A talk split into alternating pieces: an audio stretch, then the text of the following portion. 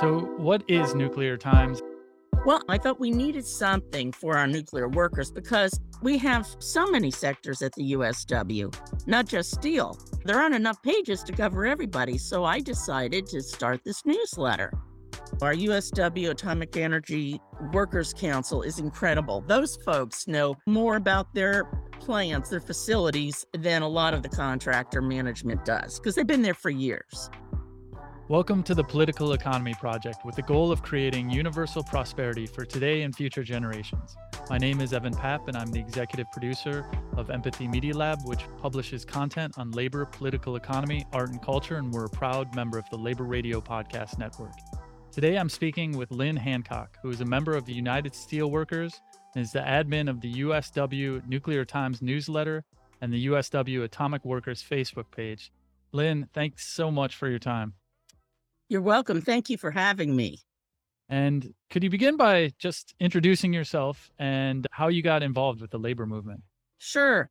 Well, actually, in the mid 80s, I did a little freelance writing, and the first article I wrote was concerning the trucks that came from, I think it was Pantex through Denver up to Rocky Flats. And these trucks, they they had some kind of atomic material with them, and you had the guys in the dark vans behind it for security. And I wrote about that and how they would traverse through the industrial section of Denver on, all the way up to Rocky Flats. And then I started writing for the Colorado Labor Advocate. Unfortunately, that paper ceased to exist a while back, but I started writing there. And then from that position, I went to Wichita, Kansas to head the Wichita Hutchinson Labor Federation paper. And I did that for five years, covering the basically the aerospace industry and also, you know, the building trades and also the oil workers. And then I went up to Kansas and, and you worked with Judy Ancel of Yes, the Heartland Labor, Labor Forum, Forum, who's right. also a part of the Labor Radio Podcast Network. Exactly. Up when I went up to Kansas City and I worked for a new labor publication and that lasted for a couple of years and I worked with Judy. And then from there, I moved back. I wanted to go back to the mountains of Colorado. And I started a labor radio show called The Labor Exchange in Boulder, Colorado at community radio station KGNU. And I believe that's still going on now. And I interviewed all kinds of people. I interviewed Bob Wages, who was president of the Oil, Chemical, and Atomic Workers Union. And I remember, I think it was my first show, and it was interviewing him about the AFL CIO convention in uh, 1995, where there was this big change in leadership with John Sweeney leading the AFL and a whole new, you know, group of people who wanted to revi- revigorate the labor movement and wanted to focus on organizing. And so from there, like in 1997, I start I got hired on by Bob to be the communications director for the Oil, Chemical, and Atomic Workers Union. And so my reporting then started really focusing on the nuclear sector. I remember working with Richard Miller, who the union worked with as a consultant, and he was a consultant to the union. And that was before he started working on the Hill for various Democratic committees. And I remember writing about the privatization of USEC, the U.S. Enrichment Corp, and then just continuing on, and as well as writing about the Energy Occupational Illness Compensation Program Act when that started. And then OCAW merged with paper workers to form PACE. And we continued, I, I headed the department there and and ran the, the monthly publication. And then we went bi monthly and wrote about atomic. And then in, let's see, 19, excuse me, 2005, PACE merged with the USWIA, the United Steelworkers. And then, you know, that that continued. And I continued writing about atomic. And I then began, I thought we need a, a newsletter for the atomic workers because the USW is so big. I mean, they have people in all kinds of sectors from healthcare to steel workers. I mean, all over the place. And I wanted the nuclear workers to have something for themselves. And so I've been focusing on nuclear since, oh gosh, I guess about, oh, the early 2000s. Very cool. Yes. So, I see energy as everything. Energy is life. Energy hmm goes into everything from our food to our tools and into our steel production as well. And Right. I feel the last 40 years we've been exporting our economy to other places that can have lower labor standards, Right. lower labor wages, and less environmental protections. And then we're re-importing this these goods without uh, that are, that can be cheaper because they're not worried about the environment and not worried Right. about their labor force. And it's decimated much of our economy and has hollowed out much of our industrial base. But we need a lot of energy, abundant energy, to be able to hmm mine or to smelt and be able to create steel and then to actually fabricate hmm and build nuclear energy. We need a lot of n- nuclear power plants. Then we need energy as well to be able to for the fuel cycle. So we need a mining, we need a manufacturing and a production and generation. Hmm And all energy production has waste streams. Yet Yes. nuclear, from my understanding, is the only one that actually accounts for its entire waste stream, unlike coal, Right. unlike wind, unlike solar. And it's hmm also the the most dense energy fuel. So one pellet of uranium is worth, you know, something like 200 barrels of oil, a couple tons of coal.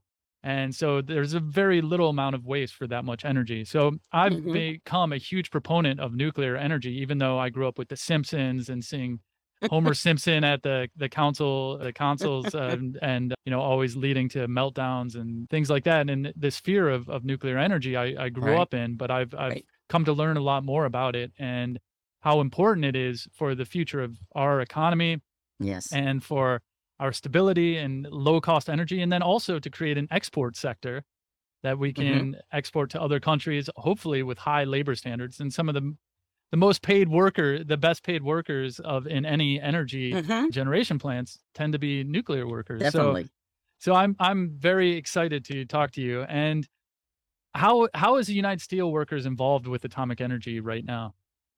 Well, right now we're involved mainly in the cleanup of these plants that were involved in, you know, nuclear weapons production and nuclear, you know, military nuclear weapons research. We we represent workers throughout the Department of Energy complex from Hanford all the way to the former gaseous diffusion plants in Portsmouth, Ohio and Paducah, Kentucky. But we also represent the workers at the waste isolation pilot plant in in near Carlsbad, New Mexico and they handle all the transuranic waste and that you know they are expanding and they'll be hiring a lot of people because right now that's the only you know underground salt repository we have for transuranic waste. And then we also represent workers who handle the nuclear fuel for the nuclear navy at nuclear fuel services in erwin tennessee east tennessee so we, you know, we have a variety of of people who are involved. And we have one operation in eastern Pennsylvania where people deal with a nuclear power plant.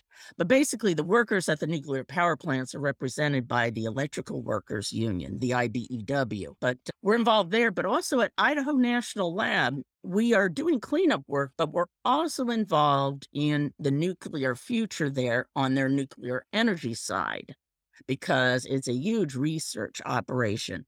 And we have, they call it NE, nuclear energy, and we have workers who work on providing these unique tools to make the the plutonium power uh, devices for like the rover for the for NASA's space program and they do highly technical work and they it's like it's very much a team effort uh, among the workers who work with management the engineers and there's respect all around.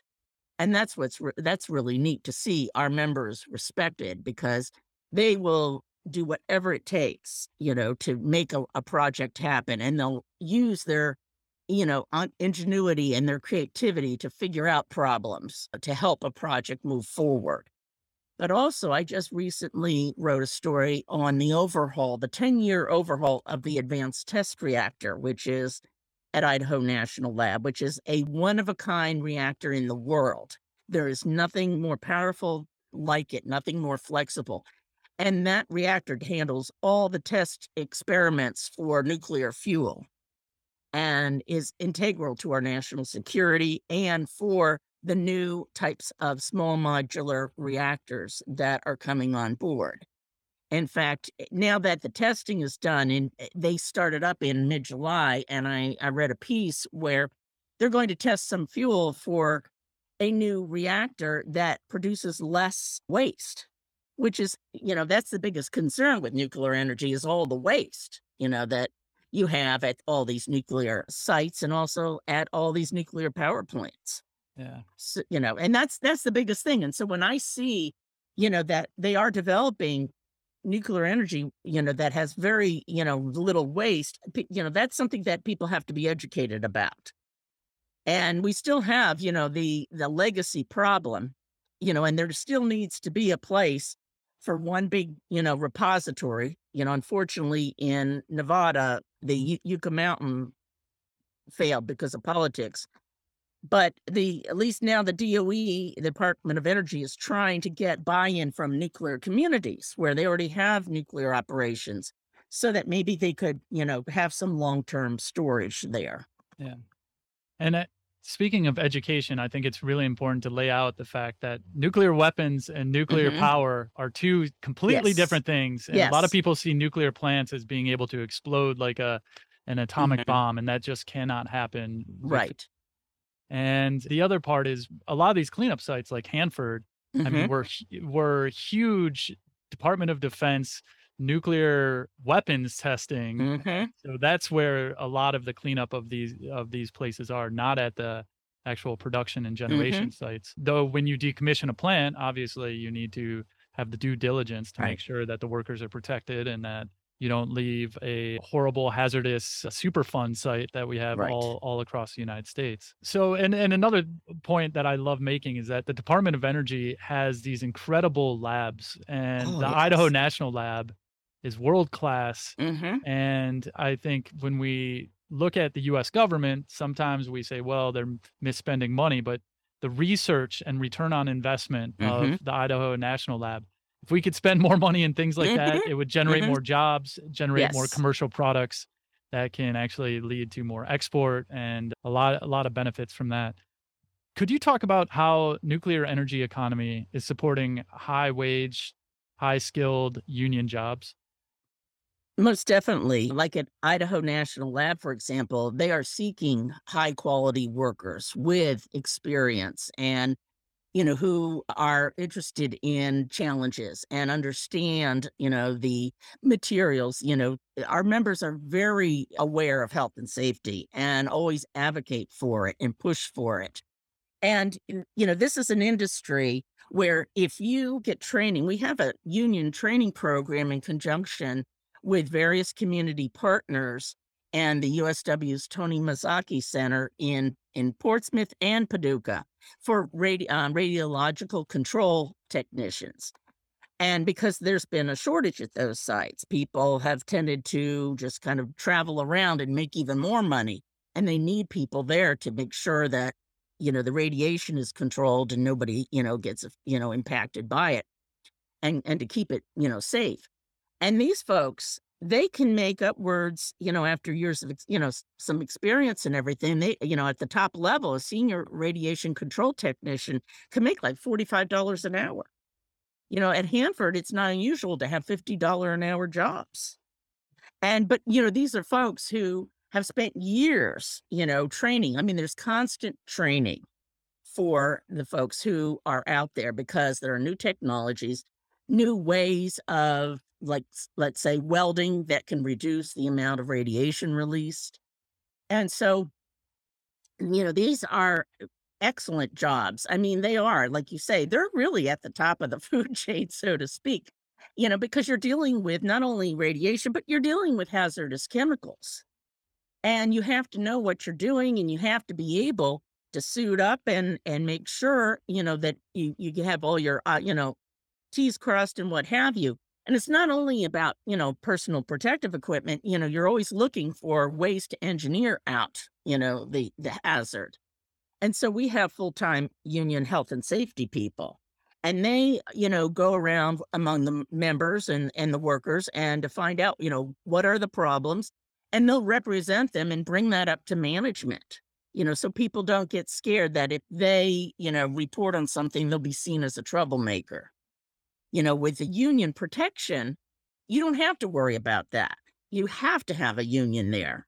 You know, at a non union site, everybody would be scared to death to bring up, you know, the problems that they see. Yeah. And that is also dangerous for the surrounding communities. And it's bad for the bottom line of the business. So if you yes. see a crack or something that's corrosive, yes. you need to say, hey, we need to stop this. We need to fix that. Mm-hmm even right. though it, it, the bottom line may be affected short term, but in the mm-hmm. medium and long term, it's better for everyone. And it's better for the bottom line of the profit profitability mm-hmm. of the mm-hmm. company as well. That's right for those contractors. Exactly. Yes, because you know mistakes can be you know billion dollar you know mistakes you know with people getting infected and and you know getting getting sick and and dying so, what is Nuclear Times, and could you talk about how it came about and uh, who some of the audience is? Okay. Well, I, I approached Vice President Carol Landry, who used to head the atomic sector, and I said, you know, we we need to do a newsletter. Before that, I talked with Kip Phillips. He came from the oil, chemical, and atomic workers, and he ran the sector for years. And both of them were totally in support of the newsletter. And I, you know, I thought we needed something for our nuclear workers because, you know, even though they're, you know, they're a small group, they're about little, you know, over 3,000 people. But, you know, they, as you can see with their salaries and such, I mean, they, they pack a, you know, a, a wallop of, you know, economics, you know, into the union even though they're only 3,000 people. And, you know, it's, it's a growing sector and we need to be in that sector and the union real recognizes that. So i felt you know with the general magazine we we have you know so many sectors at the usw not just steel and there isn't enough you know there aren't enough pages to cover everybody so i decided to start this newsletter. And i you know it's primarily for you know the the nuclear folks but also it's for the general public because i post the stories to the Facebook page and also our new media department post them to the USW web page for for nuclear for atomic. And so I can't get too technical, but you know, I try to translate it into layman's terms. And so, you know, we we feature stories about issues they're having, you know, with the contractors on health and safety. Our our atomic council, our USW Atomic Energy Workers Council is incredible. Those folks know, I think they know more about their plants, their facilities than a lot of the contractor management does because they've been there for years. They know where everything, you know, is and how it worked. And so they're not afraid to go to higher ups in the Department of Energy to get some, you know, a health and safety problem resolved and to stop let's say, use of a subcontractor that's not doing a job at all, you know, like, you know, cleaning of uniforms or whatever it is, you know. And they're also not afraid to go to the politicians to, to lobby for more money to do these, you know, do this cleanup work effectively and safely. And so, I mean, they're incredible. You know, they are just they are just incredible folks. And so I feature their issues. I talk about their con- their contract negotiations, which are totally different than regular negotiations because you have the contractors, you have the Department of Energy, you have the union, and, you know, the union has, you know, made sure that we at least get access to the requests for proposals. So we know that there's language in there protecting the union, recognizing it, and saying you have to recognize the union, you have to continue on with the existing agreement until you negotiate a new contract. And it can get, you know, pretty convoluted because you have the Department of Energy who says we're not involved in negotiations, yet they fund those yeah. contractors. Yeah. So you know, if if they don't, if if the Department of Energy doesn't want to do defined benefit pensions, they, you know, they won't offer that money, you know, to the contractors. They'll say to the contractors, well, you can do that if you want with the money we give you, but that means something else has to be taken away. Yeah. So it's they're like in the background, in, you know, in these negotiations. So it's different. It's different. We also help the communities. Like, for example, at, at the former Paducah Gaseous Diffusion Site, every Christmas, they eh, gather presents and money to help the community. Like I said, they've done, they do community training to get more people from the community to work in the plants. So they have the qualifications and, and they do a lot, you know, for, you know, their, the local communities and they work with community groups like the Energy Communities Alliance. They work with folks like that. And and they also, our union members are on the advisory boards, the community advisory boards for these facilities, so that, you know, they can explain to everybody who is not familiar with with the operations what happens there. And now our union is is definitely advocating for what happens with these sites once they're cleaned up? We need more industry there, more nuclear industry there. And so there's a big push to reindustrialize them. Great, great. Yeah. So, from my understanding, these communities that have these nuclear plants Mhm. have high paying jobs. Yes. They're a huge tax base as well. Oh, yes. And yet we're seeing premature closures in New York at Indian Point, Mhm. Palisades in Michigan. Mhm. And Emmet Penney writes about our nuclear plants as these beautiful industrial cathedrals that can Mhm. last over 50 years plus. And we are just shutting them down prematurely Mhm. because we've created these markets where low cost, low value wind and solar that's intermittent, that is guaranteed to shut down Mhm. versus a nuclear plant that you have fuel on site up to 18 months it can run Mhm.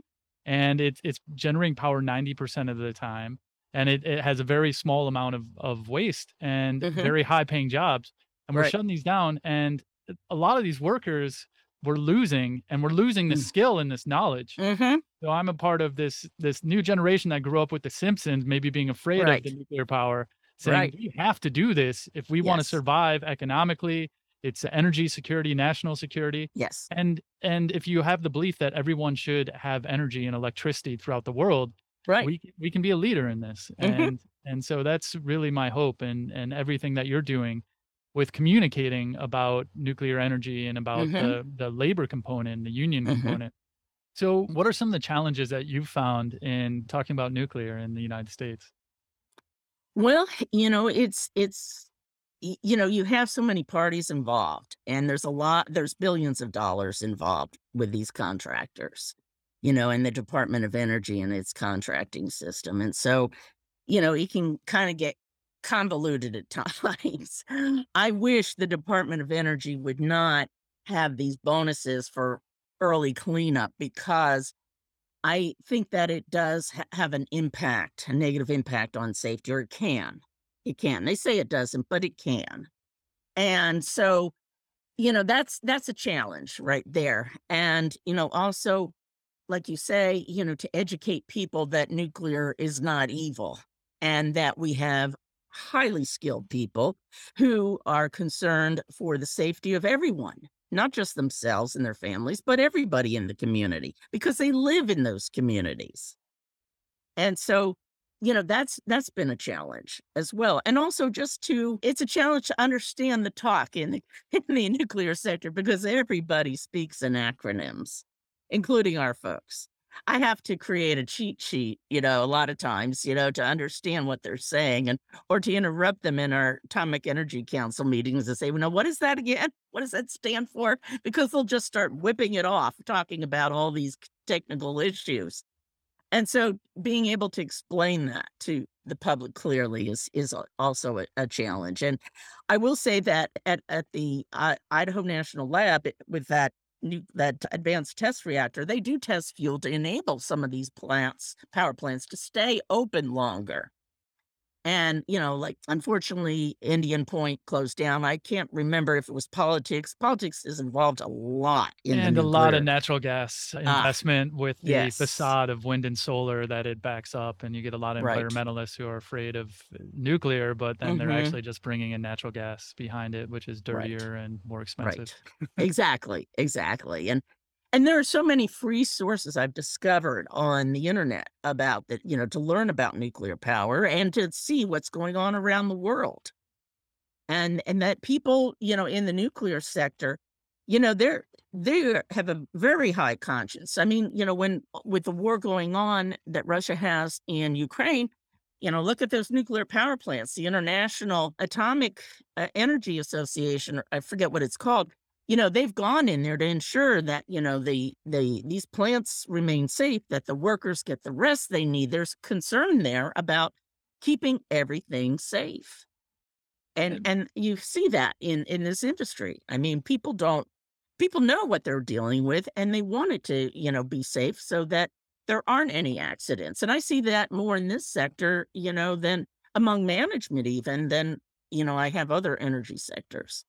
Yeah, even the Germans have forgotten that energy is life and they're in the process of shutting down all their nuclear reactors. Yes. And now they're rethinking, being like, hey, maybe we could use these now that uh, hmm we're so dependent on natural gas of an adversary. That's right. And we used to be the leader in nuclear, and now we are starting to get lapped by China. Just hmm announced a $450 billion build out of 150 reactors in the next 20 years. Hmm The amount of skilled engineering that that is going to create in that country that's already the largest builder in the world will make them so competitively advanced compared to everyone else hmm that is building oftentimes over budget and over the time frame.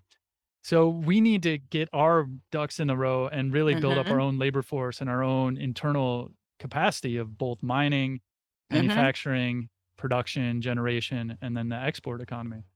And so I, I'm I'm hopeful when I meet people like you and uh, people within the union movement that hmm have worked at these plants and see how how much benefit they are. And hmm uh, compared to other plants, you know, I'm can be the the nuclear plant can be much cleaner uh, as long as it's the right measures are taken to to ensure hmm the continued operation of it. And so, looking at the future of union-led nuclear energy in America, where are you hopeful? I am hopeful that, you know, we continue the research and activation of these small modular reactors and other kinds of reactors that produce very little waste. And that will involve people who are, you know, very, you know, who are very tra- well trained, who have the technological knowledge and know how, you know, to do it. And, you know, we need we need union involvement in that because there's pride in the work.